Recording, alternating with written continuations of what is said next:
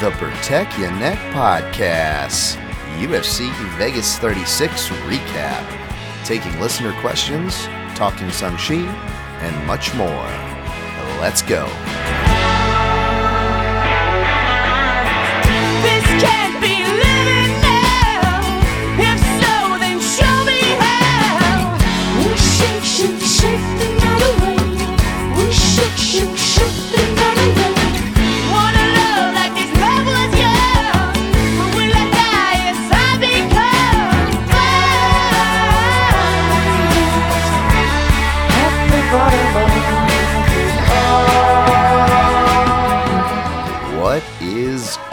Savages? This is the Protect Your Neck Podcast, and I'm your host, Dan Tom. And this is work you can find over at MMA Junkie as well as OddsCheckerUS.com. But on this here program, the Protect Your Neck Podcast, we break down high level MMA. That's what we're going to do here today. Um, in a bit of a different way, just a recap, uh, nothing to break down. I know you guys can't wait for Anthony Smith for Superman Spann, but that's why the UFC puts breaks before these cards, like the Conor cards, so it can build up your excitement. I'm sorry, I can't say that with a straight face. You know what I mean. We're gonna, we're still gonna uh, fill some time here. May have another bonus episode. I don't know if it's gonna be a top five or or, what, or if we're just gonna talk some topics. But uh, uh, I may have a, a guest come on later in the week. Uh, um, it's been a while since I've uh, maybe chatted with a, a certain or a few people, to be honest, uh, or yet to have chatted with some people uh, from the fight site. So I may have someone on there from there. But today, folks, it's going to be a recap. Going to answer some listener questions, um, which will take the topics abound a bit. And um, and yeah, someone actually did ask about um, uh, some non-fight stuff that I was planning to, to, to, to you know talk a little bit about, I guess. So um, all positive stuff. So yeah, I'll, I'll throw that in there too. Uh, we'll, we'll, we will answer it all, and for better or worse, and for better or worse, your boy here will be honest, mainly for worse. So uh, we'll see what opinions of mine will piss people off this week. Um, you know, uh, we'll see. I'm I'm not in a don't worry, I'm not in a ranting mood, nor am I trying to, nor do I ever really try to, believe it or not. But uh, but yeah, um, you know, I'll I'll, I'll say some points that, you know, as far as uh, the listener questions also asked this, um, that I don't think are being said, but you know, um, you'll find that um, I don't know, we'll we'll, we'll get to it, and I don't think I really have the craziest opinion to be honest. So it's not like I'm, I'm trying to build anything up here. Just uh, still a lot of my team versus your team going out there. So I'll do my best to parse out uh, my interpretation, try to give love to each side down the middle, encapsulate and overall from a nice step back and trying to get all those nice perspective points um, that we should all try to be aware of on, on topics um, as we plow through the card from top to bottom. You can check the timestamps. I'll probably do that. Um, I guess I'll do that uh, after the shouts. Uh, gonna do an Amazon read. Looks like y'all been using the link. I've been not really paying attention and not reading and not really promoting or plugging much uh, lately, as, as you guys could tell. Um, but y'all are still kind enough to still support um, this free show over at mixedmartialanalyst.com, uh, which hosts the show. Uh, you can go there on the right or toggle to the right if you want to mobile. Uh, and you'll see an Amazon or Onnit link. Uh, also, not really great companies that I'm excited to you know, affiliate with, but those links have been on there since the incarnation of that site about uh, 2015. Um, you know, um, before before everybody started losing their mind, and uh, yeah, uh, but uh, you know, it, still we we do. Uh, unfortunately, at least I do. Um, sheepishly raising my hand, still do use these companies for things here and there, trying to use them as much as before, but I still do. Who am I kidding? I'm going to come clean. So, uh, if you have a bit of a conscience about it too, you can go ahead and go to mixedmartialanalyst.com, click through the links, whether you're getting your uh, plant based protein like me through Onnit, or um, you know having to buy uh, little tidbits here and there um, through Amazon when you need to.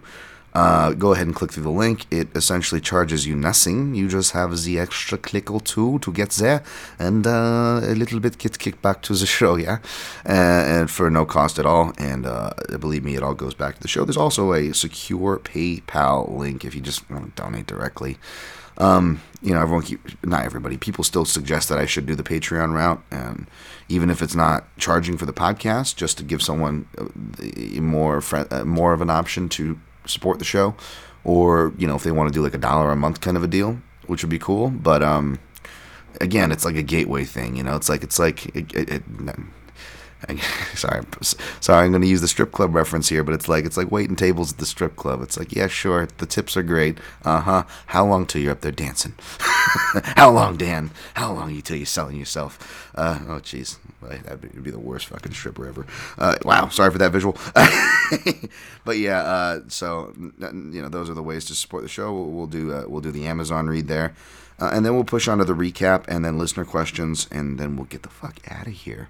Uh, hopefully, we'll keep this under an hour. There's no reason why it should be longer than that. Um, shouts, uh, Michael K. Williams, man, actor Michael K. Williams. You know, you might know him from Boardwalk Empire as Chalky White, of course. Me and most were introduced to him. Um, wow, is it like 20 years ago now? it is. Uh, in the show The Wire, uh, one of the HBO original shows that really helped getting things cooking. You know, uh, along with The Sopranos, of course, is I believe is I, I am behind on that. I still haven't watched The Sopranos. Shame on me, I, I suppose. Um, not that I'm not interested to watch it, by the way, but uh, just for context, it was one of those important shows, which is why you hear it referenced. It was amazing. A lot of great actors. You'll see, you know, early Littlefinger as a as a Carcetti. Uh, you've got you just got a bunch of lot of lot of lot of great actors, including one of the best um, arguably the best character ever portrayed by a TV, uh, HBO, or whatever series, any kind of series by definition. The, the lines get muddy uh, now, as we have so many, right? Uh, but Om- Omar, Omar uh, from The Wire, Omar Little, um, just one of just one of the best fucking characters, man. Um, you know, he's quoted a lot, but uh, you know, you, you, whether you quote him or have heard him quoted, please do yourself a service and go watch The Wire. It's still, um, you know, not dated ever. You still enjoy it, you know. Not that you can't or shouldn't enjoy old things. Obviously, my hipster ass does. I'm just saying for anybody, you know, afraid of you know things that are old. Um, please go check out The Wire. Um, it was awesome. It was an amazing actor. Uh, shared a thing that I saw that he filmed himself of like a bunch of his different personalities talking about typecasting and there's there's much more deeper aspect to, to it than that and the kind of everything from internalized racism to how we all the politics of how we regardless of how we feel or aff- affected by um, race uh, as far but but even just you know uh, politics I'm not talking about left versus right but um you know smiling and and doing our part to be you know, so people want to hire us and everything that entails with that. Um, just a very powerful thing. I never saw it, and you know, unfortunately, when someone dies is when you see a bunch of stuff crop up, and um, and yeah, so I was, you know, I mean, we're enjoying, you know, uh, sucks that he passed, uh, but um, you know, uh, perusing the content uh, abroad yesterday um, was a big weekend for pro wrestling um, which was which was great to see. Um, and makes me, you know, oh man. Uh, apparently, my, my, guy Minoru Suzuki, uh, you know, uh, I don't know how old he is now in his fifties, just came out for the show, man. And I know he, you know, I saw a post of his um, weeks ago or whatever, so I mean, I knew it was coming uh, on Instagram, and I translated and read it. Um, I was just kind of seeing what he was up to uh, because uh, shocker, uh, he came up in the lost episode, episode, episode of talking about top five Japanese fighters. Um, I'll just say that he, you know, he came up, um, but um, but yeah, uh, and we, me and me and my man Jordan, uh, we talked a bit of Minoru Suzuki uh, and his importance. So it was just really, like, really cool to see that, and um, you know, again, kind of help fuel this talk, and hopefully people can understand the the pro wrestling um, aspect of it, you know, uh, as far as, you know, um, how our sport connects. And I know I fucking talk about catch wrestling at nauseum, but that's not, you know, um, that's not the only sect. It's, it's just a, a, very familiar one when you talk about certain names, but pro wrestling in itself, um, and it's something I've always said as well. Uh, but if you want to hear it better explained than I have in the past, again, uh, go check out the Southpaw podcast. They did an episode on it a few weeks back, a couple weeks back. Really good. Excuse me. Um, and then it, you know we also saw um, Bryan Danielson, and I'm so confused. I'm like, isn't it Daniel Bryan? And I'm guessing he switched back to his name because when he got known as Daniel Bryan, um, I was really confused because I knew him. I actually trained with him at Extreme Couture under Neil Melanson um, when he was just wrestling on the regional scene. And uh, fuck, I wish I still had the shirt. The, the violence, the dragon, violence, old school. Uh, Bryan Danielson. Um, and he was just a kid from the Pacific Northwest. He was in the process of bulking up because he knew that you know the big shows like the WWE weren't going to look at him. And um, he was good, man. Um, really great training partner. Um, I already kind of detached from pro wrestling just as a fan, uh, not like upset or different, just you know, life. You know, not not not hating, just wasn't following it right. Um, but and, and I still don't. But when I heard that he was doing well, um, it was awesome. And then whether it was concussion, other health issues, he had to stop. Uh, I haven't really followed that or what brought him back, but that was just really cool. And I'm guessing uh, uh, he's going by his regular name now. I've been so messed up from the other version. But yeah, Bryan Danielson's how I knew him. So it's cool to see that. And the Daniel Bryan shed. So uh, yeah, shouts to the uh, you know to, to AEW and all the pro wrestling shows, and seems to be a good time for that. So good on you. Uh, and I don't know if I officially shouted him last week, but uh, Ben Cohn from the Fight Site, man, buy Ben's meat, and uh, he also got uh, an MMA uh, amateur, I believe it was. Either way, fucking impressive as hell. Um, man, uh, props to Ben. I know he, he's been trying to fight, and it's been tough to put stuff together for him and everybody, obviously. And so I was really glad that came through, and he got the result. Um, just a good dude. Uh, go support him. Um, all right. Uh, 1158. All right. Amazon reads. Let's uh, let's go to that. All right. So uh, Amazon click-throughs mixedmartialanalyst.com.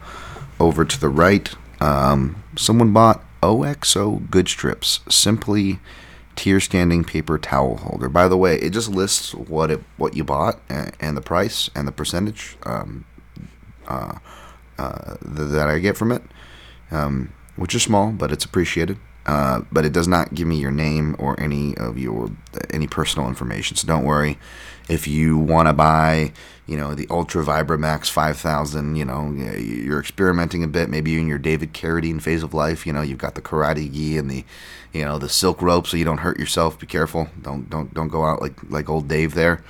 Um, you can do it. You can do it, and, and no one will know it's you. I will, of course, pontificate on your purchases inappropriately, of course, but your identity is safe, Batman. Uh,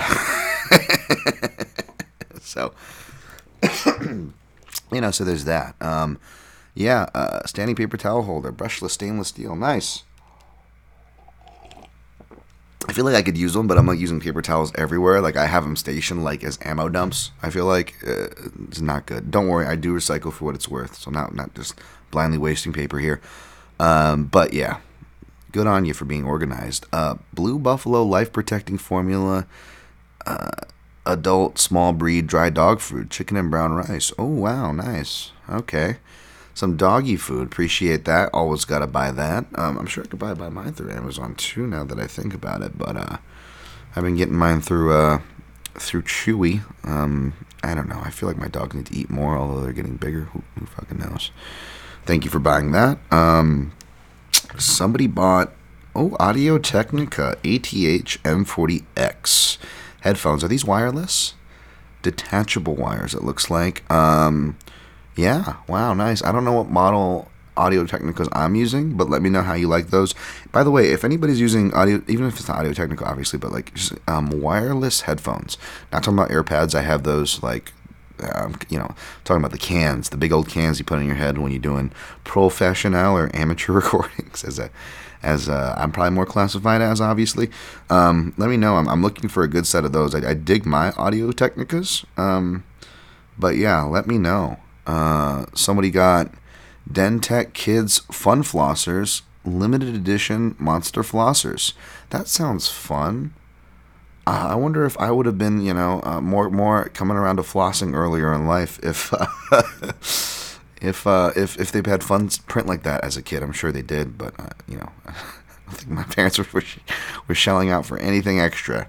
There was no no fun band aids. Um, no. Um, but yeah, that's you know that is a good thing uh, to market to kids, I suppose. Hygiene as opposed to cigarettes, right? Um, stairs in it, uh, beer cans, and, and the, the draft, you know, uh, you know the uh, the craft beer movement that's uh, worked on childhood sensibilities like me. Like, ooh, pretty can. Uh, anyways, um, universal white plastic toilet seat hit bolt screw uh, for a top mount. Wow, okay, I I, I I got to change the old toilet seat myself, so I may have to change some bolts as well.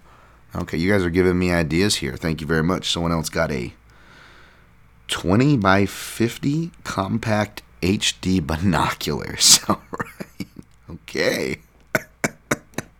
Why is it? Why does my head go right to peeping tom? I'm not saying you are using using that for that good lady or sir, who uh, these things were was a nice pricey purchase. So I definitely appreciate you, uh, you buying your binoculars for let's just say bird watching. Okay. Uh, we'll just yeah, we'll go with that. We'll go with we'll go with bird watching. All right. Wow, somebody bought. oh my god, Nanny Spy Cam 1080p. I'm gonna assume this is the same person. Up close and far away, doing all your spying needs. Wow. Dan, you talk like a creep and a pervert on the podcast. You're gonna attract creeps and perverts to the podcast. Just- I'm sorry. I'm sorry. I appreciate that was expensive too. I appreciate you buying this, folks. Don't get offended. I'm just when you see those items listed back to back, it doesn't say who it's again. Again, you can you can uh, fulfill your creepy dreams, and and and uh, I can't call you out by name. So go ahead, click away, folks. Um, as long as you're not hurting anybody. Try not to hurt yourself. I love the Carradine reference, but um, uh, yeah, and also don't sp- uh, don't spy on people too. That's not that's not cool. Um, but yeah, um, hopefully you know I'm sure you know. I, I guess I, I, I guess I'm hoping that maybe your nanny's stealing from you, and that's why you're doing it. I, I don't want to hope that either. Whatever you're using the spy cam for. Um, thank you for clicking through. All right, next product. Next product. Move on. someone got a uh, Lennox X6670 Merv 11 bolt replacement filter for Honeywell. I think someone's doing some uh, some some uh, some work because uh, the next one is doorstop silicone bumper ti- ti- tips. Uh, um, uh, like I, I, like, I, I bet you I'm like all the reading all these products is me next like duct tape, rope. Hmm. Wonder what.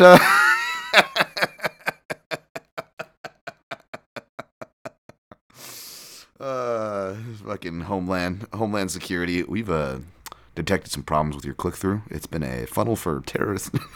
Jesus Christ. No, just kidding. Um, all right. Thank you for buying that. Uh, filter by 20 by 25 25 air filter. Thank you for buying that. Those aren't cheap. Um, I had to buy some recently uh, myself, so thank you for clicking through on that. Someone bought the Jesse Stone 9 movie collection. What- What is that? Oh shit, Tom Selleck, you're still alive? What are you doing here? Hi, Daniel. I'm surprised I'm alive too. Ooh, He doesn't even have his mustache. He's got like an ass kicker. Oh, he must be going through his old, uh, his old man phase. Oh man, you gotta have the Don Frye mustache, dude. I didn't even know Tom Selleck was still alive. Um, somebody bought Middle Earth six film collection. yes, yes, I love the hobbits. They make me feel so youthful. Gandalf, you're spending a lot of time with those hobbits. yes, I do, rather. Wizard always comes when he means to, yes? Jesus damn, why do you have to make it so dirty? Uh, thank you for buying that. That was an expensive purchase. I, I, I, I, I, probably should have said that rather than launch into some, um, you know, uh, pedophilic scenario that probably ruined your, uh, you know, your, your fandom. Anyways, uh, we got the next. Ooh, Star Trek 4 movie collection. All right, Star Trek in the house. Um, I'm not hating. I just I, I never got into Star Trek. I think you know I I, I probably could dig it. Um, just never got into it, I guess. But thank you for for buying that uh, collectors there. Um, I'm gonna do some guessing. I'm gonna guess the, at least the Star Trek, maybe the Middle Earth too. But I'm gonna guess the Star Trek and then the the Jesse Stone non movie collection was bought by the same person, and I'm gonna guess they were buying something for your dad. If I'm right, feel free to let me know. Otherwise, keep your identity secret. It's safe. It's safe here. Uh, somebody bought a Universal Organizer cup holder by Momcozy. Uh, okay. Oh wow, that looks like a serious, looks like a serious organizer bag there. I dig it. Thank you for buying that. Um, someone bought. No, that's it. All right, that's it. Thank you guys for clicking through at the Amazons at the mixedmartialanalyst.com. There's an Onnit one there as well if you buy like hemp protein or any of that jazz. But um, but yeah, uh, it doesn't list anything at all. At least I list just the products. Again, it won't list your name. Uh, so again, if you want to, you know, buy some creepy shit, like apparently some people may or may have. Wow, Dan, uh, stop speaking these things into reality. Uh, it won't tell me who you are. So yeah, thank you, thank you for that. Thank you for supporting. Uh, and if you ever want to share or follow, well, like at the PYN podcast on all social platforms, all that bullshit. Yeah. Uh, yeah, and I have a YouTube channel that you know it's whatever. Um, hopefully, I'll be uploading more than audio. Maybe like these videos that like I edit. I wonder if I could edit not get it taken down, but I use like a DMX song in it. You know what I'm saying? Even though it's not monetized or anything. Uh, shouts for you guys for sharing. I spent like a couple hours on Sunday. Um, I thought it was only gonna take me an hour, and it took me like two or so, two to three, because I'm just weird like that. Uh, cutting together Hayato Sakurai and Jens Pulver from Bushido 9 and editing and chopping that up together to fit Twitter length, punctuate action with words. At least I did so successfully in the beginning and end of the video. Tough to keep to keep that punctuation through the middle, but you get lucky sometimes. Um, trying to get better at this uh, as I work toward my big project that I was teasing. But yeah, that's Daniel Tom MMA on YouTube if you want to you know support there or whatever. Hmm. Uh, by the way, shouts to the YouTube commenters. Y'all are y'all are awesome. Uh, I'm lucky I get some good ones there. All right, UFC Vegas 36 recap. We went four and five overall picks. Again, seems to be the norm in 2021 with these uh, makeshift cards. Uh, one uh, asterisk here, one three and one with a push there uh, in props. Um, another asterisk technically one and know in the parlay piece, but because it was only ended up being a parlay piece because the other side got uh, dropped uh, from the card day of, uh, and then one and one in straight plays. Um, so yeah, um, I chased and uh, like I said, depending on how the night went, uh, and added uh, Brunson. Um, added some small degen stuff that I talked about with Aaron, kind of tailing him on just just some some uh, some plays that you know I, I felt were pretty. Uh, I, I co-signed and felt you know yeah it's the obvious angle here like the Aspinall round one, which we'll get to or this or that. So you know I was able to uh, end. You know, it was one of the few times chasing paid off for me. So I was because I was doing bad, obviously, as you can tell by the stats. So I was able to end slightly positive than what I started. So that's always good. But again, I can't bump my chest too hard. There was chasing. Um, there was degen action the day of, and even though um, I did state these things either here and or on Aaron's show and or on Twitter. Um, you know me, I have a hard time bumping my chest too hard about anything, but especially the uh, the add-ons, right?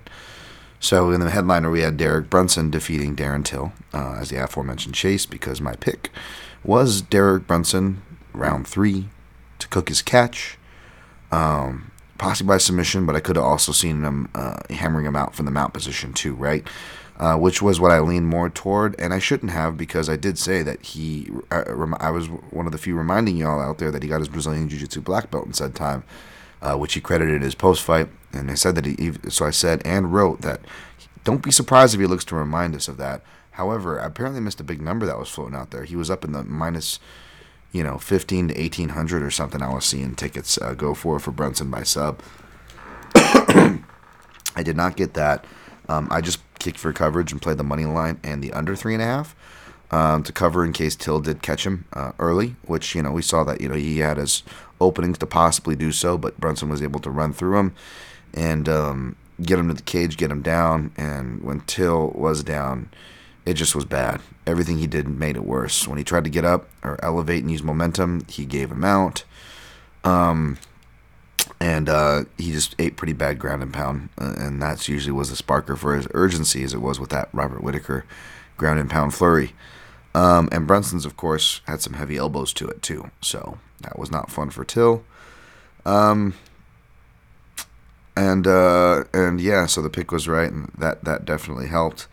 Um, tough matchup for Till, especially it getting shifted, shifted in this to the small cage. Um, you know, I'm not going to bump my chest too hard in hindsight, even though I said a lot of that stuff prior. Um, I- if I was super confident, I wouldn't have laid the under for the hedge. Now, would I? Would I have? Right? But that's that's just what you gotta sometimes do when it is available. So I did, and uh, yeah, we'll talk more Darren Till because we had questions come in on him, um, and I will answer those by being pretty fairly consistent. I, I would say, you know, when I was reading these and thinking the answers in my head, uh, you can go back to my breakdowns if you wanted to and kind of you know, see inklings for the things um, I'll say there. Um, uh, Tom Aspinall, Tom Aspinall, uh, defeated Sergey, Jesus, Sergey Spivak um, via TKO strikes round one. Yeah, uh, hit him with I believe it was like the knee elbow combo, and then the short right hands kind of did him in. Um, yeah, Spivak uh, had to travel, even though he didn't have to cut weight. Seemed like it affected him. Um, I know uh, my guy John Morgan there on the MMA Roadshow uh, was saying something the broadcast kind of alluded to that you know he, he wasn't the most pleasant during fight week um, with the time change. Admittedly messed him up. So uh, you know uh, Aspinall gets it done. So that was good for the English fans, which uh, they should have positives from here on out. Um, my dog play missed. Uh, Alex Morono showed up, defeated David Zawada. Uh, Morono looked looked good, man. Uh, big big balls to step up, and uh, you know it's hard to tell. You know, fighters I always say they're ready, and it's hard to tell with Morono because you know he always kind of has that same shape or lack thereof of shape. As a guy who lacks shape, I'm not hating. Uh, that's actually what makes me endears me to Morono. Um, so it's always hard to tell, but maybe that's another thing. You know, I kind of have disproven. And by the way, I still have to collect just for more formalized um, sheet to draw off of, but I've still been keeping tracks of, you know, the uh, year plus uh, layoff returns, and they're still doing like roughly at fifty seven percent. I mean, it's still technically winning more than they're losing, but it's like up up two, down three, up up three, down two. So the percentage is staying relatively similar to where they're still technically winning more than they're losing. And perhaps there's a similar theory there where fighters coming in on short notice um, is not as detrimental as before, right? Uh, so yeah, that's another thing to keep in mind because that was uh, some of my angles here and in other places too, and that just proved not to be true. Um, and the counter right hand that I saw in my study, but I don't think I said enough of when I actually recorded the podcast, as I miss so many things that I mean to say, whether I write them down or not. Uh, that was that was their big um, and doing its damage on Zawada as well as the his left hand as well. And Zawada marks up easier despite you know uh, Alex Morono being pale as uh, Casper the Ghost out there. Um, but uh, Zawada marks up really easily. You know we've seen that in his past fights, and he was doing better than commentary um, or the call or the perception. And that's not shade on commentary, just you know, just saying it was better than it was what was led on, but, but it just was one of those things where not only was Zawada working the legs and body, which aren't often aren't credited, seen, etc. Um, even when he did so successfully or landed, you know, not just one but two shots in a row, uh, Morono would come back with the harder shot and punctuate the exchange. So, uh, you know, uh, credit to Morono, man, uh, coming out there and getting it done. Uh, tough break for Zawada, man. He really tried his hardest. Uh, he did have some tough draws, and uh, you know, I thought this would have been a spot for him. It was not. We'll see what happens with him.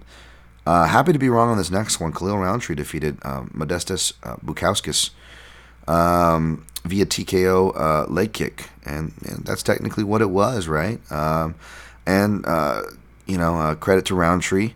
He wasn't just you know like blindly you know spamming it ponies all day, ponies all day.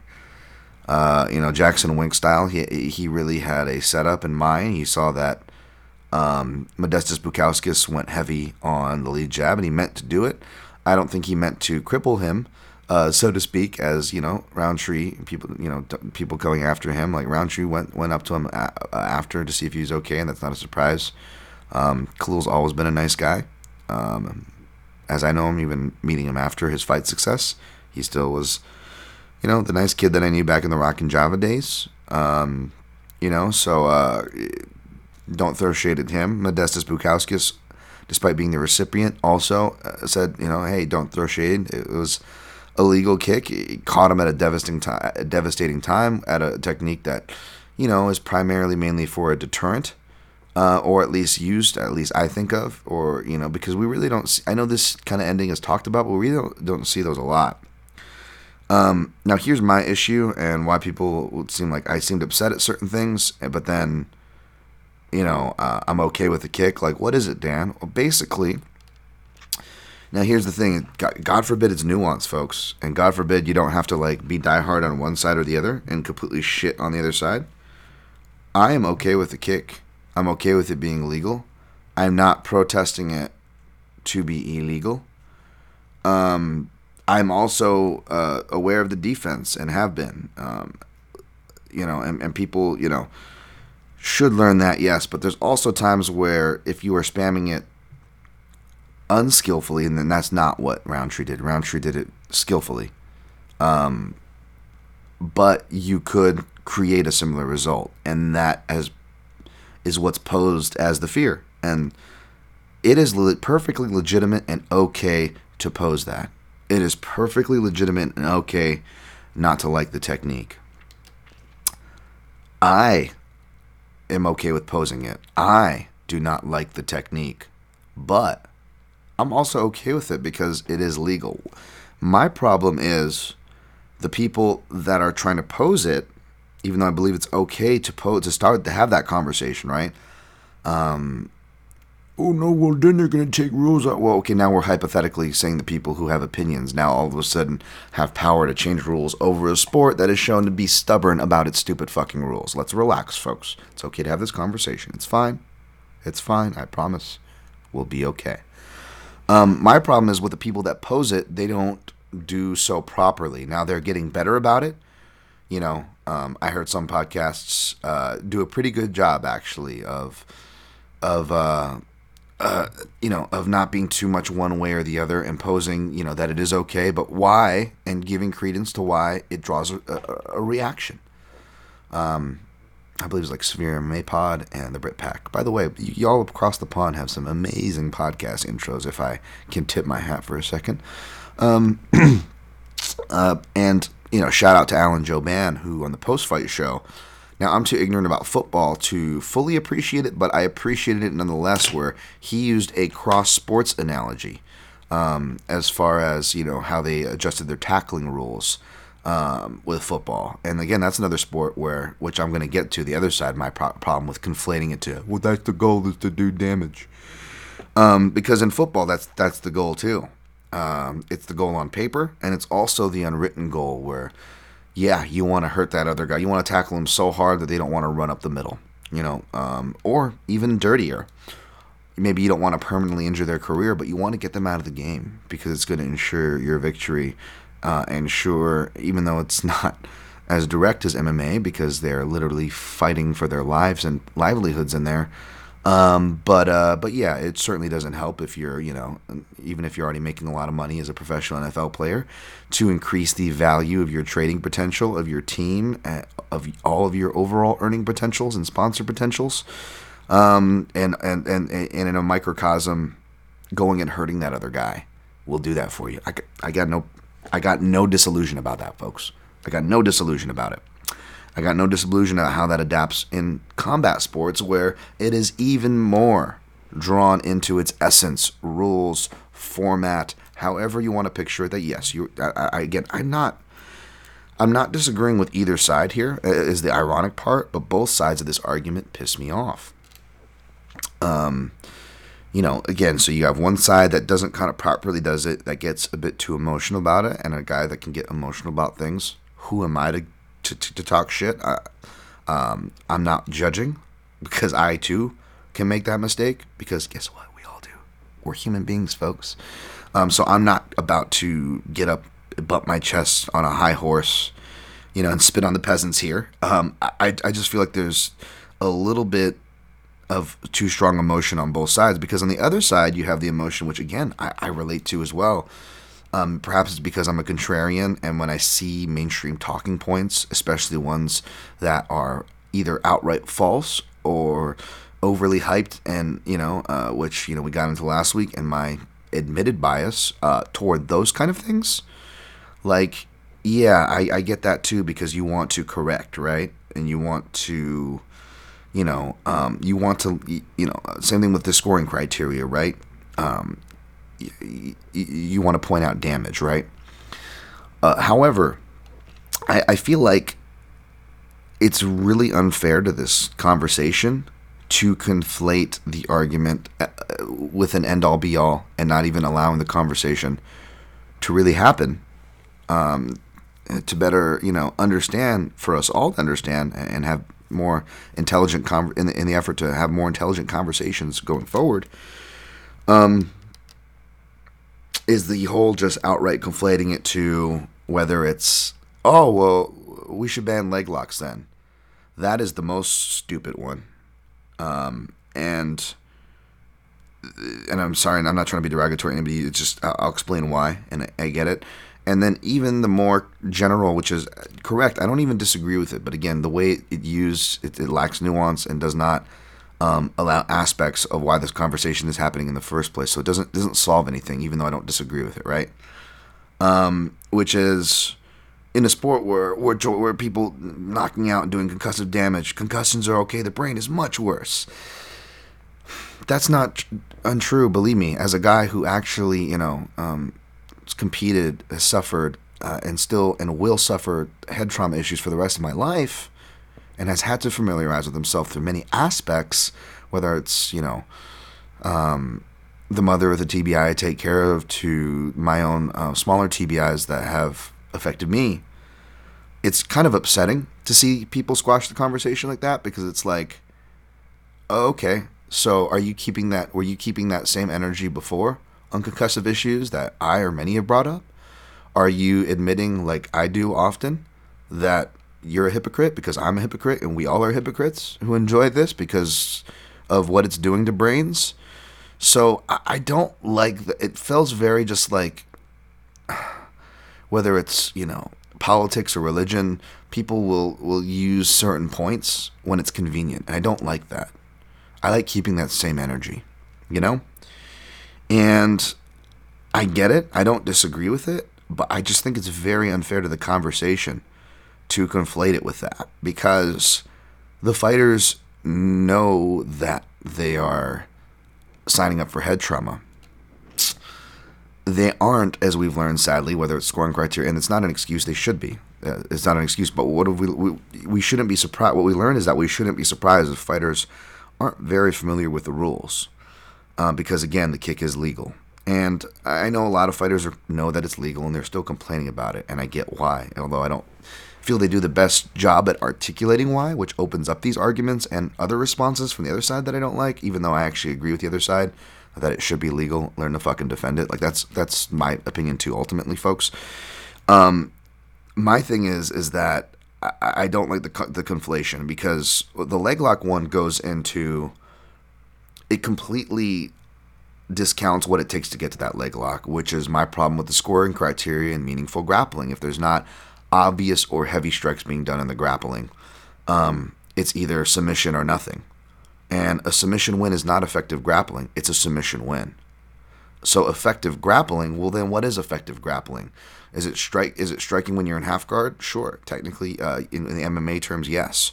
But I do believe that passes, submission attempts, control, tiring someone, making someone do what they, you want to do, should be weighed. Not should it win around? No, but it should be weighed and it should be at least acknowledged or credited, especially if it was the primary action in the round and there wasn't any. But I'm not trying to get into a scoring thing. I'll save that for more educated people who can speak on it better than me, um, uh, which there are many, granted. But that that is kind of one of my pet peeves. And when you conflate the oblique kick or the low leg side kick to a leg lock, it completely discounts the skill uh, and the sacrifice that goes into that. And I'm not a leg lock touter, you know, uh, again, but I just, I, I feel like it's either people are either jerking off about leg locks, which is a small percentage, or you have the mass um, repeating the Roganisms of, this is why you don't go for legs, because that opens you up to getting hit in the head. Um, and again, God forbid, Dan is in the middle with some nuance, context, supported um, by facts and giving credence uh, and not completely writing others off. I know, crazy concepts in 2021, right? Um, but but yeah, uh, it, it, it, it, completely discounts any of that.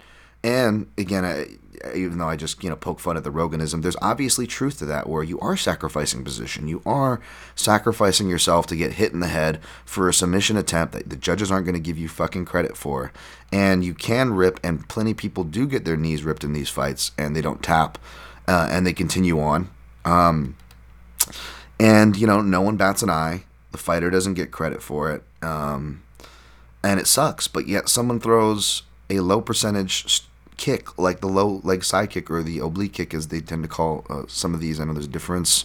Is that's why I'll say both. Um, everybody, you know, is the Joker, everybody loses their mind, right? Everybody loses uh, loses their mind, and then they'll conflate it to the leg lock, and that's just not fair.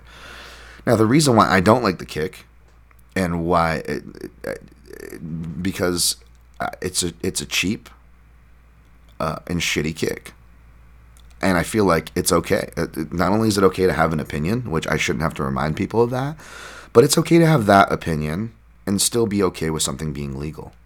We don't have to like everything to and make it illegal. Which again, to get back to the other side of the people, just because you don't like it doesn't mean it needs to be illegal. So again, I agree with the people saying tough, deal with it you know, uh, we have knockouts in the sport and that are conflating into that. Even though I don't agree with the conflations, I agree with their side and stance ultimately, right? Okay, so let's not get too pissed here.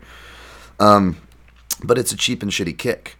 Uh, and what I mean by that is it's like, and, and it's, and it's, and again, and, and also it's, it's the arguing point, which I don't like. And I, I've talked about this on the show, whether, no matter what the topic, where you take something that's a facts, bro, and you use that as a shield and you ignore all the other nuance, context, points, uh, in, in good faith, uh, even the ones in good faith, uh, because you hide behind your shield of "I'm right, bro," and I hate that. It's it's little dick energy. It's really weak, um, and it's just not it's not a fun argument. Um, you know, you can't even have a a fun or productive uh, conversation that way. Um, and a lot of that is it's like so for the the, the low leg kick, you know, it's the it's the, oh well, you know, we do. It's like oh well, it's we're, we're trying to do damage and it's legal. Deal with it. Which again, ultimately, I, I agree with it is legal, and fighters do need to learn to deal with it. However, we've all played a video game, especially like those Street Fighter video games or whatever, and someone finds the move where they can just hit the B button over and over again in conjunction with a special power, or they, do the Hadouken over and over again. And they just kind of cheese it. Like, why are you cheesing, bro? Uh, at least we used to call it in the 90s. I don't know. Uh, but, like, you know, and, you know, and the person will be like, what? What? I'm not cheating. I'm not cheating. It's not cheap. Like, it's cheap. Like, what? I'm doing something legal. I'm doing something legal. And yes, they are doing something legal. And yes, it's your job to figure that out and beat them. However, is it okay to call that person a fucking asshole? because that's what they're being. They're being a, a fucking cheap ass. Like, it's fine. It's perfectly within the rules. But at the same time, can we call a cheap ass a cheap ass? Uh, and, um, and, and, that move is, is is is cheap. Now, from you know, there's a reason why in Taekwondo it was the first kick we made sure you could do before uh, before anything else, because it was you know it wasn't to the knee, it was to the stomach, but it was that basic front kick. Now this isn't the low leg side kick, more the front kick that gets called the oblique kick in commentary. You bring your knee up, you extend your foot, you rechamber, and you reset by setting your foot down. Four part. We would use that to teach the basic, the four parts to the kick or what chamber. Yeah, chamber, extension, rechamber, reset. Four parts to the kick. Um, and we did that because also it was you know made you feel special. You know, I had to do it when I joined, like it was like a test, right? But really. uh, It, it's a test that's designed so you can win because it's the they pretty much we're gonna give you the easiest fucking move in martial arts, um, and we're gonna we're, we're gonna make you feel special for that one and that's what it reminds me every time I see that. It looks like someone do it throwing learning how to throw the most basic fucking kick, the most easiest thing to throw. And now when you point it to the knee, especially with people with stances and the wider stances, Now you have a shot kind of similar to the calf kick, where you can hit them and be, for the most part, depending on the stance, you know, the action, the reach of your opponent. There are outliers to this, obviously, but for the most part, most scenarios, you can now throw that and not be countered. Um, you can throw something and not be countered. Now, is it very damaging? No. Um, could it be? Yes, as we see here. Although again, this is we, we see more shin snaps from the calf kicks. Hold that note uh, than any of what happened between Bukauskas and Rountree. Um, so from a mathematic perspective, yeah, I can cripple my opponent, win the fight, uh, and give very little. I don't have to give position. I don't have to throw myself out of position. I don't have to sacrifice position like a leg lock. I don't have to step in the pocket. Um, mathematically, it's fantastic. It's also kind of a forgive me. I don't I don't mean to use this to play into the sexist thing. I don't mean it any way. I'm just using it in the parlance because people who you know people probably. Anyways, it's it's a bitch move. It's a bitch move. Um, it doesn't take skill, and it's a bitch move. Now that being said, it's perfectly legal. You can do it fine, but it's also okay to acknowledge that it's a bitch move. It doesn't require skill. Okay, maybe not bitch move, but it doesn't require skill. It does not require a lot of skill. It, it's it's one of the most least skillful things that you could throw. Uh, you can do uh, grappling, striking. Um, there's way more details that go into a proper jab than doing that. Um, there's way more reward from a proper jab too. Uh, in sporting context, right? And you know, and another problem with the thing, people like, well, it's your objective to hurt people. Another problem with that inherent argument is people will be like, well, as long as you're not hitting in the balls or biting, you're like, wait a minute, wait a minute, wait a minute. It's the same with the Jake Paul thing. Wait, we're defending that he's a fucking pro boxer, but then we're also plotting ways for him to extend his winning streak and extend his game. Like, no, no, no, no, you can't have it one of two fucking ways. It, it's one way. Um, and obviously it's not true, but that's not how life works. Life isn't fair, but you know, it'd be nice if it kind of was sometimes.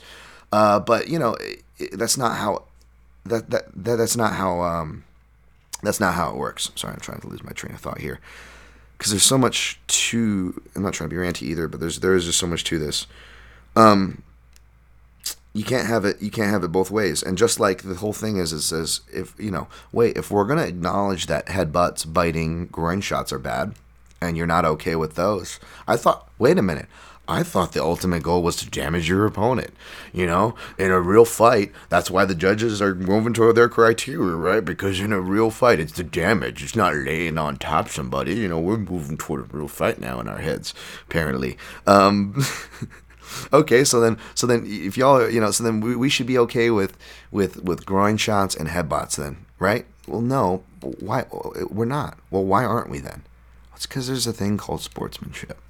And a lot of this, and which is which could be true, and although for me it's honestly not. I admit my traditional martial arts bias. It's not, but like many things that I, have learned, um, traditional martial arts, even though it's been found out, and like we all should have found out Santa Claus isn't real a long time ago, it still gets blamed for a whole lot of shit. Um, and there is that sect of people that like you know felt like you know, and you know, legal leg kicks were bad, not just, you know, oblique kicks. You know what I'm saying? And there is that crowd. They still exist, although most of them in MMA have reformed, like Duke Roufus. You know, you could pull up old interviews where he was calling leg kicks cheap. And now he's known as, you know, putting out, uh, you know, very Muay Thai capable fighters. You know, people can change. You learn.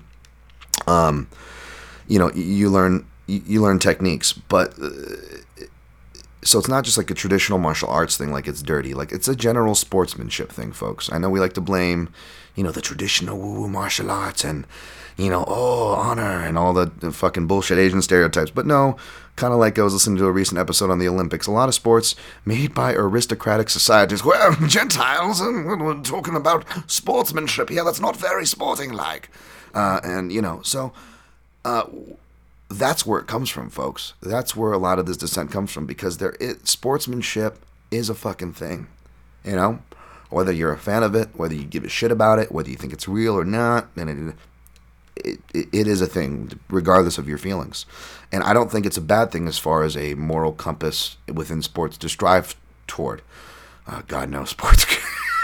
you know, if anything's lacking morals, right? Um, you know, um, you know, so I, I don't see why sportsmanship should be demonized, nor do I see why it is not acknowledged within this conversation um, as to as to the argument. Uh, and that's you know, I, I probably did a poor job too, as I'm criticizing, you know, uh, the people that are against it uh, for doing a poor job uh, at, expressing that argument that it's unsporting like. Whereas the other side, who I ultimately agree with, that is illegal and you should learn how to defend the shit because it is a shitty kick. However, um,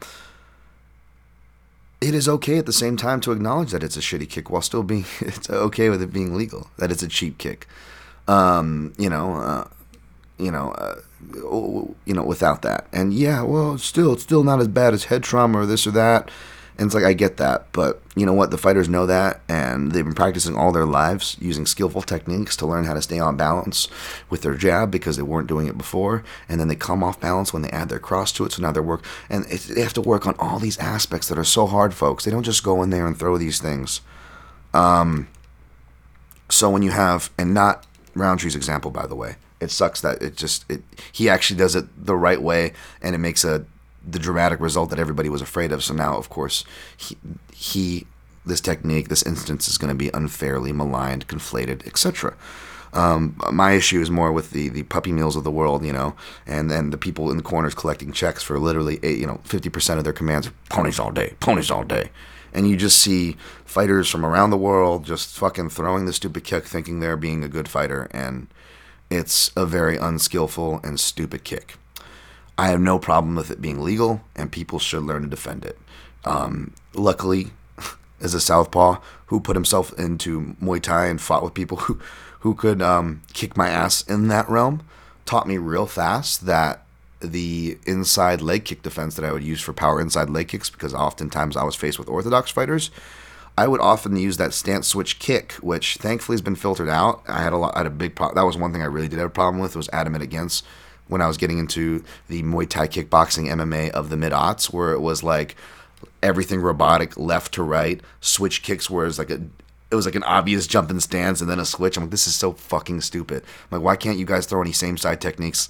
You know, which is what traditional martial arts is good for. It teaches you uh, those things so you can actually offbeat your opponents, right? Um, but that same technique to avoid the Muay Thai inside leg kick, it's the same thing you see. You know, uh, you've seen a lot of replays being shared around of Israel Adesanya doing it to Robert Whitaker, right? Um, and it luckily, so luckily, I, I already had that built into me. So when these things came around, it just it never was an issue. And in kung fu, we actually in kempo karate, Chinese kung fu, with uh, Chinese kempo, which is based from Shaolin kung fu, Shaolin kempo. Um, we had leg checks as well. Um, now it's more like uh, uh, the kung fu style leg checks. You're using like the instep, like, like almost like you're doing a soccer pass. Um, and it was more, but even that was more of a skill. It wasn't meant to hurt knees. It was more meant of intercepting kicks and checking kicks uh, at the shin, the lower shin, uh, where it's where it's where it's nice and weak and sore right there. And but that took a lot, took a lot of skill to stay on balance, to do it mid, and be able to read and read it right. That they're not coming up and high and around with the waist and blasting into the body your head with a round round roundhouse style kick. Um, that they're coming up the center with a more of a front front style kick. Um, again, these were very, you know, Crouching Tiger would do like leg pillaring, and, and there's the, the, there were a lot of those drills too of debasing within the stance, and these are not as practical as your obviously your Muay Thai techniques, uh, you know, as far as practicality. But what it did teach me is is the skill and play out there, you know, and even with Muay Thai kicks, obviously there's skill. But I was gonna say even with calf kicks, which was another thing. Okay, well calf kicks fit fit the range of you're not giving a lot positionally, um, and, and they can't really counter you back. Well, calf kicks still are a skill. You, it, it's much more skillful to throw. It, it, takes much more skill to throw any kind of a round technique and balancing your weight distribution as opposed to just lifting your up your leg and extending it from a squared fucking position. So a, it automatically takes more skill, and b, there's been more shin snaps than there are these knee things. So there's more of a uh, a risk to that reward, right? Um, so that's an actual game. I'm okay with that because guess what? Yeah, it sucks to see a fighter take two calf kicks and then he doesn't even get to have his fight, and now he's spending the rest of the time limping. I get that sucks, especially if you bet on that fighter, right? Uh, however, uh, the guy throwing it can snap his shin and fucking permanently ruin his career. So you know what? Fair fucking play. He got the reward. He made the risk. He got the reward.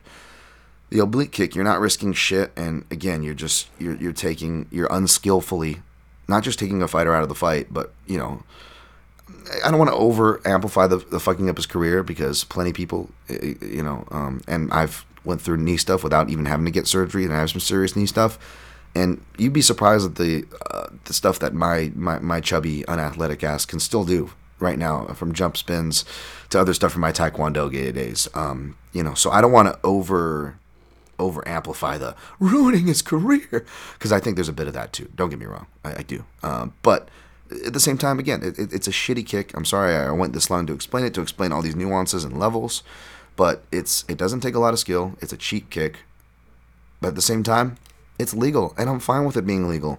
And I think fighters should learn the defenses. And I think it's okay to acknowledge both sides, whether it's a stupid topic like this, folks, or the more important things.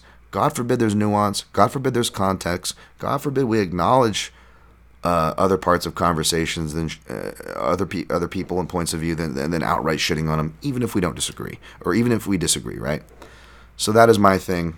Um, I'm not trying to sub talk people because again, there's a lot of really smart people who I agree with um, that were talking about this on my timeline.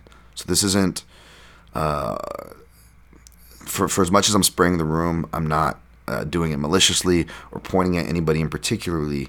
This is just something that always comes up with these kicks, and it was at nauseum volume with the result that everybody feared finally happening.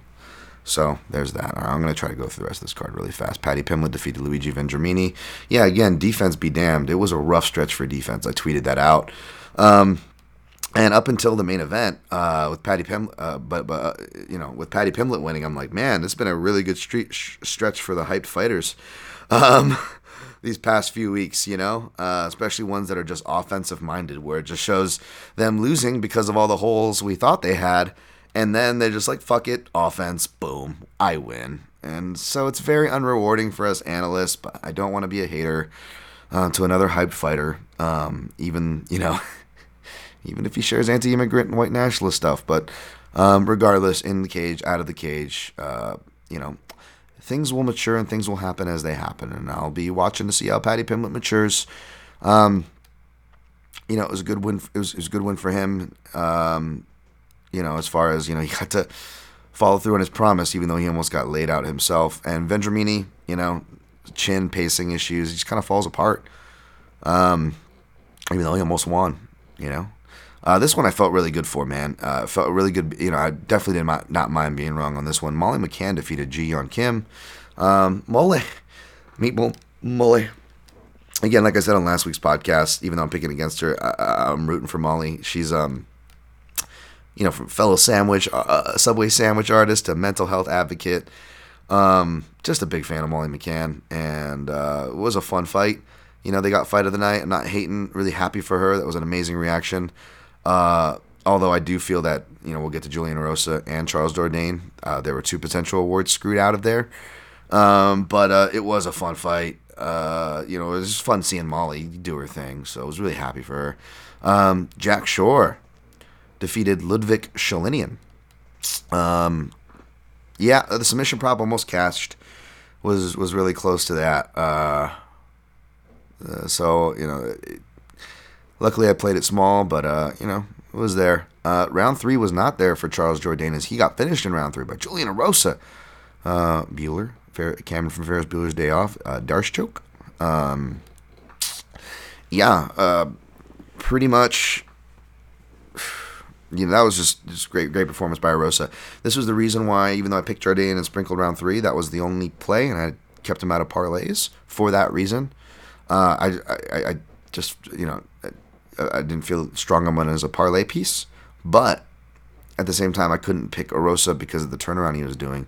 So I'm happy that the gamble paid off, but at the same time, um, I th- shout out to Ed Gallo and him and Shuram, uh, the Fight Set MMA podcast it's like you don't want to root against them, but it's like you, you hate seeing stuff like that pay off because it's again, and and shouts to to Ed and, and Fight Site guys. They always uh, are aware and keep that same energy with the head trauma stuff. But um, but yeah, like that head trauma on that turnaround, you know, like, and then he got concussed during the fight. He won, but he got concussed, so it's like, oof. that's always rough to see, right? Um, Charles Jourdain, I like the belief the kid has in himself. I think he'll be back. Um, it's weird. It's like I, I don't think he'll be like uh, I don't know if it'll be championship status. Not that I ever thought that, but at the same time, I do kind of compare him to a Max Holloway, and I feel like he can come back from some losses here, maybe develop better counter wrestling and a guillotine. Um, so he because I I'm not sure he'll ever get the physicality for the grappling and wrestling himself. Um, but if he can add those counter things and be a building fighter, you know, he can still have a, you know, maybe maybe some top ten action potential in his future. Um, but uh, yeah, he's definitely gonna have to work on the clinch. Did not seem, you know, and then those in close areas did not seem comfortable there. And sure enough, it's where Rosa pushed the fight to and capitalized. Um, this round three almost cashed, so I missed. But again, you know, wasn't too crazy on some of these. Marc-André Barriault defeated Dalcha Lungiambula. Um, t- ended up turning into a big straight play with Jonathan Martinez fight getting canceled. Um, obviously, Barrio was a parlay piece, which sucks because I, I, I don't like picking against uh, guys from the Extreme Couture, or you know, especially when my man Eric Nicksick is in the corner, one of the best corner men and coaches out there. Obviously, has my vote, obviously, but um, obviously, I also I can't be biased all the time, and uh, I try to be really good about that and pride myself on it. But uh, but yeah, um, this was just one of those matches that you know I, I will pick the grindy guy who doesn't get stopped over the athletic guy who has gas tank issues potentially. Uh, that said, Dolce did show a lot of improvements, man, and you got to credit Extreme Couture. However, also got to credit Sanford MMA because Marc-André Barriault showed a lot of improvements too. So, um, good stuff. Uh, good stuff uh, there. Um, I like the Kyle Reyes. Speaking of Extreme Couture, another reason why I wanted to do well. Um, for them losing Kyle Reyes, uh, I don't know Kyle. I'm not gonna pretend I did, but I do know what it's like to lose training partners, coaches, etc. Sucks. So, props to Megan Olivier and the UFC broadcasts uh, for giving that a spot. It almost made up for all those goddamn Applebee's commercials. Oh my goodness. Sorry if that song popped in your head as I said that. I wanted to shoot myself. Um, last thing on that, and I feel bad again for a fight that he was. It didn't affect the decision, and um, I had nothing against Dolce. And again, it, you know, my guy was in his corner. Had nothing to do with that. Um, I was just more. I wrote ref warnings and fouls. I was just upset, and I get Tyone was trying. He do he would do it later and tried to stay consistent for whatever that's worth. But a, I've said this at nauseum. The fight they don't have to warn. The warning is given out and back for refs. So technically, folks, it doesn't matter if it's an eye poke, offense. The first foul, they can take points, and there's no problem for that, intentional or not. Secondly, regardless of the warning status, which again shouldn't even be a thing because the warning is already has already gotten out of the way. Secondly, is that even if it's not intentional, damage, again, back to damage, we love that, right? Damage, which I agree with, by the way, damage over outweighs intent, so that even if they didn't intend to, if it's damaging enough, the low blow or the eye poke to where it's obviously going to affect the fight in some way, well, now it, the ref can take the discretion, and should, by the way, to handicap the match um, to match that. And, you know, I know refs don't want to involve themselves when you open it up for a draw, but you know what? That's a fighter pay issue, and we can't allow two broken systems, being athletic commissions and uh, promotional pay to the fighters, um, dictate one another. Because I know that it they tend to run into both uh, bridges kind of run into each other where it, it, it fails to cross in the center, right? Um, you know, well, you're just making draws, and we know how the pay structure works. I get that, and it sucks. I don't want that either. But at the same time, um, you can't. It's it's it's to the point where fighters can be doing this shit strategically. You know, it's, you know, eh, when the fighter gasses and they foul, c- catch your breath, just foul them. You're not going to lose a point for it. And even if you do, um, is I would rather any fighter would rather lose a point than get finished while you're gassing. At least give yourself time to recoup, recover, and you can either a give yourself the chance to win the fight, and b at least give your chance enough to recover, maybe not get embarrassed and ride out the fight and save your dignity, um, and rob the other person of a bonus of a finish they were to get, uh, which is more leverage to their career and then it puts the fight that they probably arguably should have already won in the hands of some incompetence as judges that may still fuck it up despite the ref not taking points away. So again, you can't let one broken system interfere with the other. We can't let the refs holding hard and fast to their rule of I don't want to interfere with the fight Um, we can't have that interfere with the broken system that is the judges' poor fucking judging, right? These things are big enough problems on their own to allow them to feed off and justify one another, I believe makes things more problematic. So I really hate seeing one, much less two warnings given um, because it allows the fighter to, you know, to, uh, to recover essentially. And then it's just like, oh, wait, are you to wait? Well, people are like, well, if he couldn't recover from the second one, um, then t- t- Chris Tyone, like he did in the contender series fight previous to that week, well, then he can take the point after. And yes, it is the refs uh, exercising to do that, and I'm glad they do. I'm glad Tyone did in his contender series. However, back to that contender series, should we really be patting him back for the right call there, or should we be maybe looking closer at the fact that he let Brito get away with fouls galore before? Uh, and that's just the ones that he called. That's not including all the ones that he got away with. I mean, the guy went through the foul playbook the whole fucking time. Um, so we're just essentially at a certain point, are we just incentivizing these fighters to foul on one side and B, yeah, you're technically giving justice after the fact, but should a fighter really have to go through a bunch of fouls to the where he's thriving on the floor in pain till we get that call? Because if Marc-André Barriault wasn't so goddamn tough, which was the reason why I and many picked him in this spot in the first place, like he probably like you saw his eyes spelling uh, uh, swelling up immediately. Those are usually indicative of really bad eye pokes. He was able to shake it off enough and open his eye enough, but that was a bad one. And he, you know, he, he, he probably shouldn't have continued from that. What if he he gets knocked out from Dolce's big right hand after that? He didn't, of course. Uh, but the fact is, there was two fouls, uh, just two that was called. I believe again, just two that were called. Um, and what does Tyone say? Not only does he not take a point in the second one, he goes, okay, if you foul again, I'm going to have to take a point. Dude, if he fouls again, fucking Barriault's going to be not just crippled, he's not going to be able to continue this fight. He might not even be able to fight for, you know, right for the rest of his life if it's another damn eye poke. Um, so again, even though nothing happened, my outrage was more toward that than the knee kick. Because eye pokes happen every fucking card. And vision can can affect UFC careers, as we saw with Michael Bisping. But he got a UFC title obviously an outlier, folks, but still an example nonetheless. Um, as far as the negative, you know, he, he had to go through a lot of damage um, until he, luckily enough, got that call right at 199. So again, my issue is that people are getting wrong at the wrong parts of the, either the wrong things outright or they're getting wrong at the wrong angles and not looking at the nuance of things or more important things that happened on the very same card so long-winded recap since there wasn't anything to break down. Sorry I leaned into that. Hopefully, I didn't lose you guys too much and was able to bring more of a point of view and perspective to the low leg side kicks or oblique kicks, if you will, and my opinions on them.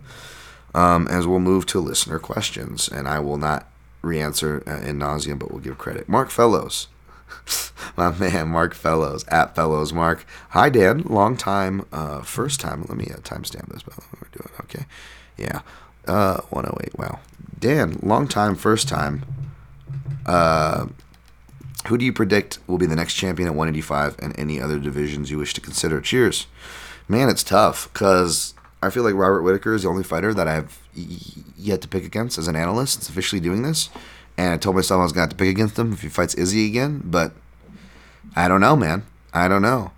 Um, Whitaker did not fight smart to how he was, and he's shown improvement since then. He's shown that he could shake off the anxiousness that he showed in that fight and the Till fight. However, longer fighters who can counter maybe still could be a kryptonite. Uh, so I'm not ready to say he is the next, but it, I'll put it this way: if there's going to be anybody who's the next champion at 185 in the near future, obviously a lot can change, and you know, uh, a year and a half to two years, but within the next year and a half, it's either going to be if Whitaker doesn't beat him, then it'll be Adesanya. I know it's not a very sexy prediction, but there it is. My man, Keith McKenna, my Irish brother from another mother. Do you think a lot of the negative negativity around Till and his recent record has been unfair to the level of opposition, or was he pushed too far too soon, or both? Hope you're well, my man. I am, and I hope you're well too, Keith. Uh, hopefully, you're still working with the the animals and the dogs. You like dogs? I like dogs too. Um, but uh, yeah, man. Um, I, I hate it. Again, this is what I was kind of referring to. Um, I feel like it's unfair. And again, this is why I don't hate Till even though I pick against him. This is why in all my breakdowns and breakdown videos, you notice that I'm always really quick to give him credit and to remind people that I do think he's a skillful fighter and that I, I do hate picking against him because, you know, I was infected with the charm from his first fight uh, in Brazil uh, where he beat, was it Wendell Oliveira, I believe, or, and uh, he gave his bilingual post fight. Like, I get. I get where the hype spawned from. You know, like I felt it too back then. However, having to judge things as an unbiased analyst and seeing someone with a limited game, it becomes harder and harder to pick them when the promotion pushes them up. And I feel that it wasn't Till's fault. That's why I always made it a point to say I don't dislike Till. I think he's skillful. I hate picking against him. That's why I always throw these caveats in there. And perhaps I didn't uh, do it as much um, for guys like Chikadze, but for as much as I get accused of hating that guy, it comes from the same place. It's not because I hate these guy, uh, fighters. I don't. It, actually, it's the opposite. It's because I care, is why I'm saying this. It's because I care about the product I see. It's because I care about these fighters' build. Now, with Chikadze's, even though he was, you know, fed a bunch of cans, it actually served him well because he was afforded what I wish more of fighter fighters were: time to grow. And Chikadze, even though he doesn't hit my stylistic sensibilities, he has more than proven that he has grown. Now, how much he's grown, we'll see, but he has grown. He's made use of that. My problem is that he, you know, despite his, you know, ardent defenders, there was still a lot that was unproven within an MMA context and sample size, folks. It just was, and there still is, right? Um, to certain extents. Uh, and Chikadze's been able to win, so it worked out for him fine. But what I'm pointing at is it's the same thing for like a Darren Till is that it could go, it could have gone the other way. Um, that's the problem with these hype things is more often than not, folks, they don't even get to get built up as far as Darren Till gets built up before they get shot down. Um, see other Derek Brunson opponents, right? Uh, Shahbazyan, etc. Um, that's my issue is that it's unfair and that it's not that um, you know I hate the fighter now because it's their fault. No, it it's fact that it's unfair toward that fighter, that fighter that you love, and you know y'all accuse you know you accuse me of hating these hype job fighters. It's it's not even so much that, although there is bias there that I admit to, sure. But honestly, it's more because I care.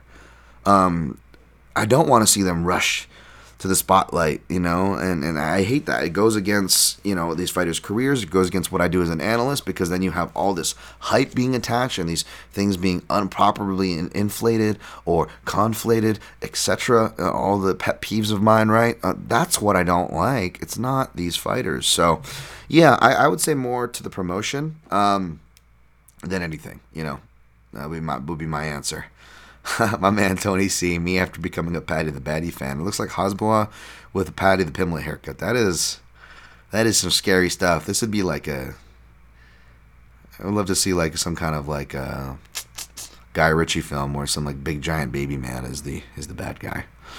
Craig Allen thoughts on Charles Jourdain's up and down in the cage, highs of highs beating Cho in Bu- Choi in Busan, and lowest of lows, losing to short notice opponents slash having very uh, close fights uh, with short notice opponents. Yeah, that's really tough. Um, he seems to be one of those fighters with his action style kind of gives way to that, which is why I think both clinch and defense, both by strikes and clinch defense, um, is going to be huge for him. Like I said earlier, Craig. Uh, shout out to Craig Allen, by the way. Dude's been. I, I know I've been. I know the dude's been been killing it for a minute, but uh, dude's been killing it with his YouTube channel, man. So um, go go check that out. Let me give that a shot, actually. Um, yeah, it, Fight Night Picks on YouTube. Those guys are killing it. Go go support Craig. Craig at Craig Allen FNP if you want to follow him on Twitter. Um, yeah, man. And again, I saw it, it's tough. Uh, he could be very much a fight to the level. That's why I see him more as an action fighter than potential champion. But I said that about Max Holloway. I said I never thought I was going to see Max Holloway as champion, but he's going to be a fun action fighter. And I was more than happy to be wrong. So I will be more than happy to be wrong for Charles Jourdain. But I do think he's probably just going to be more of a popular action fighter who could be suspect of fighting to his opponent's levels, as you kind of said there. Uh, my man Blaine Henry, Fight Library, another another person you should go check out and, and go uh, subscribe to all his stuff, whether it's uh, YouTube or follow him on Twitter at Blaine Henry TFL. Blaine says, "W- "What did you think of uh, of uh, Shang-Chi?" Uh, yeah, I went to go see Shang-Chi. Uh, as I said in the as my tweet, there's so much more I could say, and I don't want to make this go any longer, so I'll try to go into a long thing. Would rather do like an actual recap of it as a separate episode and do it with someone I can bounce off of, someone that actually follows the MCU universe because I do not. Um, like my girlfriend knew way more about that than I, so she was kind of filling me in on some stuff. But the cool thing was is they made Shang-Chi enjoyable for those who uh, you can walk in and not know about the MCU and still enjoy it. You cannot miss too much, although there's a little ton of Easter eggs that obviously I missed. Um, like certain scenes, you know, uh, would have been even more funnier. Although I will say their little end scenes. Again, I haven't watched the MCU. The last thing I watched was Black Panther because I wanted to check that out and support that. Now I want to rewatch that now, honestly. And then I'm, I'm a big fan of the Guardians of the Galaxy, James Gunn, what he did. Um, but again, those were much different flavors, um, style st- uh, uh, style trendsetters in certain ways for Guardians, right? Everyone's trying to rip that. Um, so yeah, um, I I did not have a lot of that context, but I love that it both you know pushes that whatever the phase four they call it and that dimensional stuff as well as plays well into the MCU universe. Again, enjoyable for people like me who did not take part in the comic book craze because I'm a contrarian. Um, and I kind of hate Marvel and all this stuff, and I, I still kind of do. Don't know how to feel about it, but I, I'm happy because people didn't realize like oh the, you know of course here comes the bruce lee stuff uh, you know like uh, i saw jeff uh, was some some asian writers that i follow and they were talking like because i guess that's the thing like of course we bring up Shang-Chi and everybody's like oh bruce lee and all the bruce lee bros get in our mentions right like oh god here we go tell me like insert what, what, what a, all asian people must feel uh, the umpteenth billionth time someone wants to talk to them about bruce lee just insert the wonka meme like tell me more about Bruce Lee and how I should feel about him. Um, but yeah, um, no, th- this was different. Uh, th- this was different, folks. I mean, again, I hate the popular thing, Western cinema, Hollywood, and all the bullshit that it's done, especially the Asians. But you know, this is a little bit of makeup, even within the MCU for the whitewashing bullshit with the Iron Fist or whatever it was called, right? Like they make up for a lot of that here um, and they give us a, a stage, man. Like I, it was crazy, you know. It, sure, it might have been the north of 200 milligrams of uh, unfiltered adult candy that Dan Tom may have uh, may or may not have taken before the show, but I don't expect people to get this, and people make fun of me because you know, and, and I've heard it even people I respect talking about, oh, saying she's supposed to be representation. No, it's a real fucking thing, folks. It's a real fucking thing. I'm not gonna go into that. You guys should know from listening to me and my shows. It's a real fucking thing. And again, it might have been the 200 milligram, uh, north of 200 milligrams or so that old Dan Tom uh, took before the movie, but there were multiple parts that weren't meant to be sad or anything. I was just tearing up because I, I couldn't believe what I was watching. I was like, we're the fucking hero. You know, we're kicking ass instead of just what most Asians had to witness for the last year, of just us getting our ass kicked. You know, and when we are able to make it to sports, we usually watch ourselves get our ass kicked.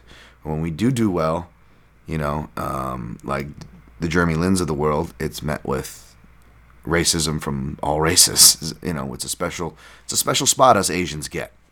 Um, although there's that that baseball player apparently is kicking ass, and I'm seeing you know a bunch of the Western world giving him credit, so that's awesome. Apologies, I don't follow baseball. Um, but yeah, like for the most part, it's just us getting our ass kicked. You know, Vincent Chin, you know, the uh, uh, you know uh, the Chinese American who was beaten to death uh, over the Japanese auto industry rise because you know the dangers. You know, again, but it's it's okay to you know just blame Asian faces. You know, Chinese Exclusion Act. If you live in Southern California, you probably can or live over at Chinatown because if there was any crimes that the Chinese were blamed for, even if they didn't do it, whether it was whites, Hispanics, everybody would march in and force because they knew where the Chinese were. There was a Chinatown, and there were plenty of Chinatowns that were just wiped off the face of the earth. You know, um, and I forget one of the uh, by Santa Ana or not Santa Ana actually, it was in Northern California actually. Uh, a mayor there was did a really interesting piece. Um, this black mayor who uncovered these underground tunnels and wanted to bring light to it. You know, because that's how the Chinese had to move around at night because it was so dangerous for them. They weren't allowed to even be out on the streets at certain parts of the day. Um, so just you know, you just I'm not trying to you know unfairly conflate all that shit, but it's just like history, much less history, especially in this country. Um, it's just not been kind, man. You know, they don't let us have any of these traditional roles. Uh, so just to fucking see, like, we're the we're the one kicking ass. We're the hero. We're the one, you know. Um, I don't want to spoil anything, but like, you know, we're the one that get to do stuff that we invented that other people have appropriated this whole time. Like, what? We get to do it? Like, it was it was something else, man. It was something else. Um, it was just um, it was awesome. It was awesome. That you know, I I, I, I, even got teary eyed thinking just like, dude, I would have killed for this. By the way, like, uh, I, when I actually Dan Tom did used to write, I, I had this memory come back to me. I made my own comic strip as a kid because I felt like there wasn't enough superheroes of color, and I didn't make an Asian superhero, by the way, folks. I made a black superhero, and he was called the Black Knight and he had a like a kind of like a, a, a hobgoblin like hoverboard, but he went like snowboarding. He rode it snowboarding style.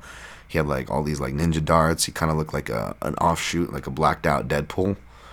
Um, and uh, and I just you know, and that, that was another reason why I wanted to see Black Panther when it came out because, you know, even though the Shang-Chi, Black Panther, they actually had literary history. It, it, it wasn't the greatest. It wasn't the most expanded, you know. And when they did tackle co- topics, they weren't really giving credit for these things. So to see these things get reprisals years later and what they do to their respective communities, it is important, folks. And to finally get to see that for, you know, because Hollywood's been doing this and making their rounds, but the Asians traditionally are skipped over, you know. Um, so to see us finally get something was, was pretty fucking cool, man. And it was an objectively good film. It had plenty of laughs. Awkwafina was awesome. She did great. Tony Tony Leung was amazing and made me want to go watch some Wong Kar Wai films now. Uh, Wong Kar Wai films now.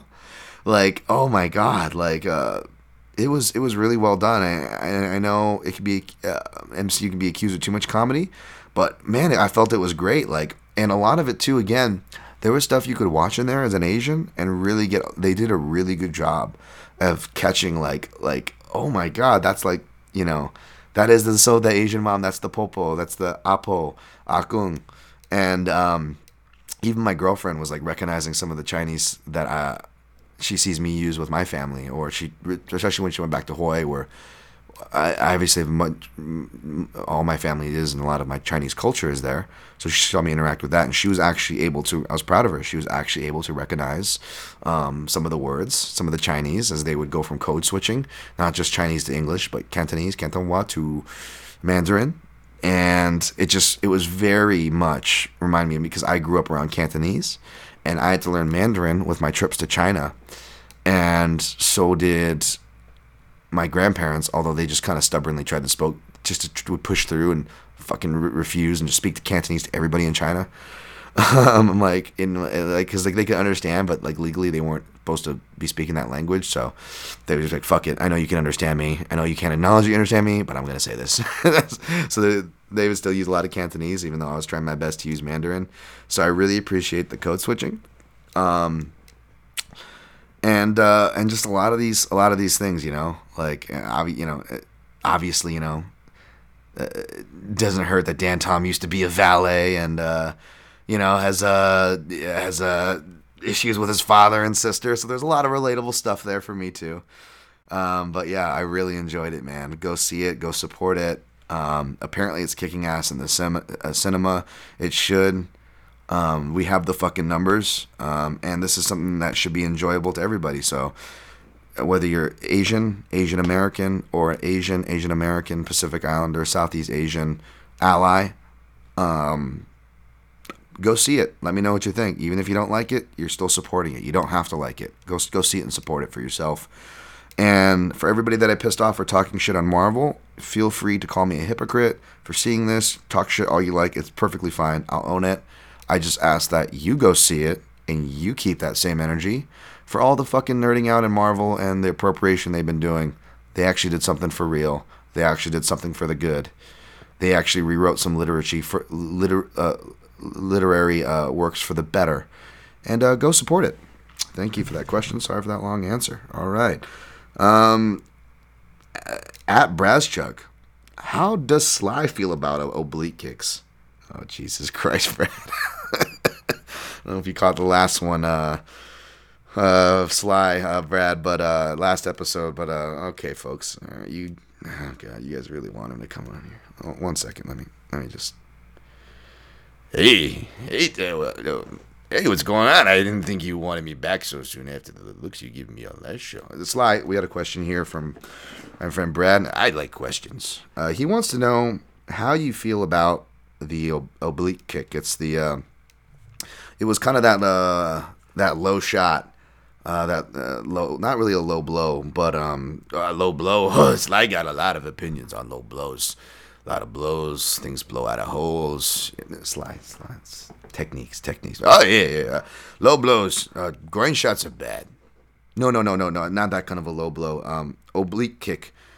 Uh, well, it's an oblique. I figure you should know that with your muscle work. Uh, Sly, but no, uh, the, the, the kicking, kicking to someone's knee.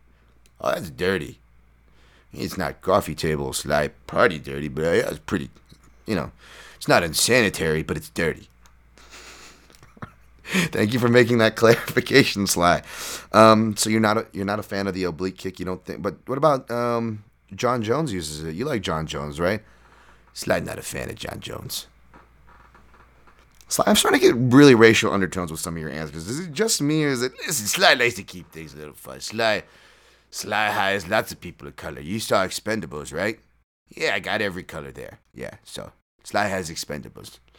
Okay, Sly, that's to be your shield for that. Um, all right. Um, you, you know, I just I just wondered if you had, I guess, any any any insight. I mean, you know, boxing, you don't really have to deal with people kicking your knees, so I wasn't sure if you had to, to deal with that. I just don't like dirty fighting. You know, you say that, Sly, but that didn't stop you from uh, using some cheap moves on Thunder Lips. I mean, I mean, you even put him in an RNC right there. You know, uh, for for a boxer who doesn't like you know the jujitsu. Uh, you did some dirty stuff in that fight, Sly. You know, aren't we being a little hypocritical? Hey, listen, uh, I, me and Hogan made up for it afterward. You know, Hogan likes to party. you know, me and Hogan. Uh, listen, I don't need to know what you and Hogan did. Let's not ruin childhood superheroes for everybody. Um, all right, thanks for that, Sly. I'm gonna, I'm gonna, I'm gonna kick you out of here for you overstay. You're welcome. All right, there, that's that one for Brad Shook. Little impromptu Sly Stallone. Um, him and those fucking coffee tables. I swear to God. That's his true story, folks. By the way, I know, I know he, he likes to, to joke about it, but Nicholas Daly at the Fight Sleuth. Do you think the gaps in Till's game right now uh, are as a result of his coaching, or because of how he applies himself in the gym slash in the fight? That's really interesting because I was thinking about that. So Colin Heron at Terry Edom, who you know was more of a kickboxer, had had a good guillotine, could do some jujitsu. Um, you had Paul Sass. Paul Sass, I like to play um, who was just like a submission like ace guy, right? He came from he was a Team Kaobon guy, right? Um, Aspinall, who was on the card, um, he's a jiu-jitsu black belt. He can do leg locks. He's got some pretty good wrestling, competent wrestling. Um, granted, he doesn't always bring in the big guys, but he brought in some big guys for this camp. Um, you got Mike Grundy, uh, you know the Commonwealth wrestler. Um, so you've got a lot of different styles. I know it's not speaking on coaching, but I've never been coached under Colin Heron, so I, I can't really answer that. He seems like a no nonsense guy, a real, you know, uh, someone dedicated to the craft. He really has that fatherly about him. You know, that he's really committed to that in the in the corner. Um, he's not, you know, out there shouting bullshit. Um, seems like a no nonsense character. So I wouldn't necessarily blame it on the coaching, especially since they've encouraged him to move before. Uh, I think this is more Darren Till's choice and the position the promotion is putting him in. And all the coaches, as they can, all they can often do is do what they can to help their fighter when they can. That's about all they can do. All right. Um, Chronic Combat Conversation. Shout to those guys in that podcast. Uh, do you think it's realistic for Till to move back to 170, or do you think Izzy versus Brunson rematch plays out differently uh, this time around? Um, 170. I don't know about that. I think he he, he is a 185er, um, and he just needs to build into that frame. Uh, he seems like he's always had trouble cutting the weight. Seems like a natural thick guy. Um, so I say stay at middleweight, and um, yeah, uh, he's just gonna have to get a step back from the promotion, work on his game, decide his approach, maybe back toward Nicholas Daly's angle. Uh, also, what was the other one? Uh, do you think Izzy versus Brunson rematch plays out differently this time around? I, I think it could.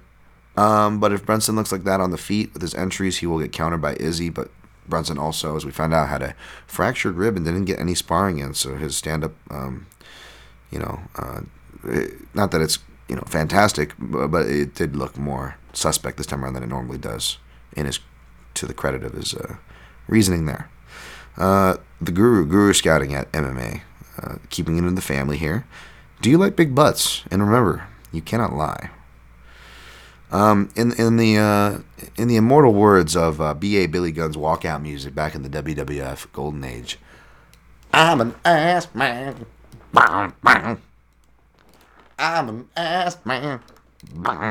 Yeah, the, that answers that. But uh, of course, it's only I am really also only one butt right now. Uh, but yes, I do like myself some butts. Uh, fuck it, do you Stockholm syndrome? I love it, man. I love it. Appreciate your uh, support at Henrik underscore Bill. All right, that went much longer than I wanted to, but there's nothing going on this week, so hey, an hour and a half episode will give you guys some stuff to munch on. Um, but yeah, go uh, go look to go back and uh, look at that. Uh, go check out that at Dan Tom MMA. Go share that Sakurai uh, Pulver Bushido ad video. Let the kids know.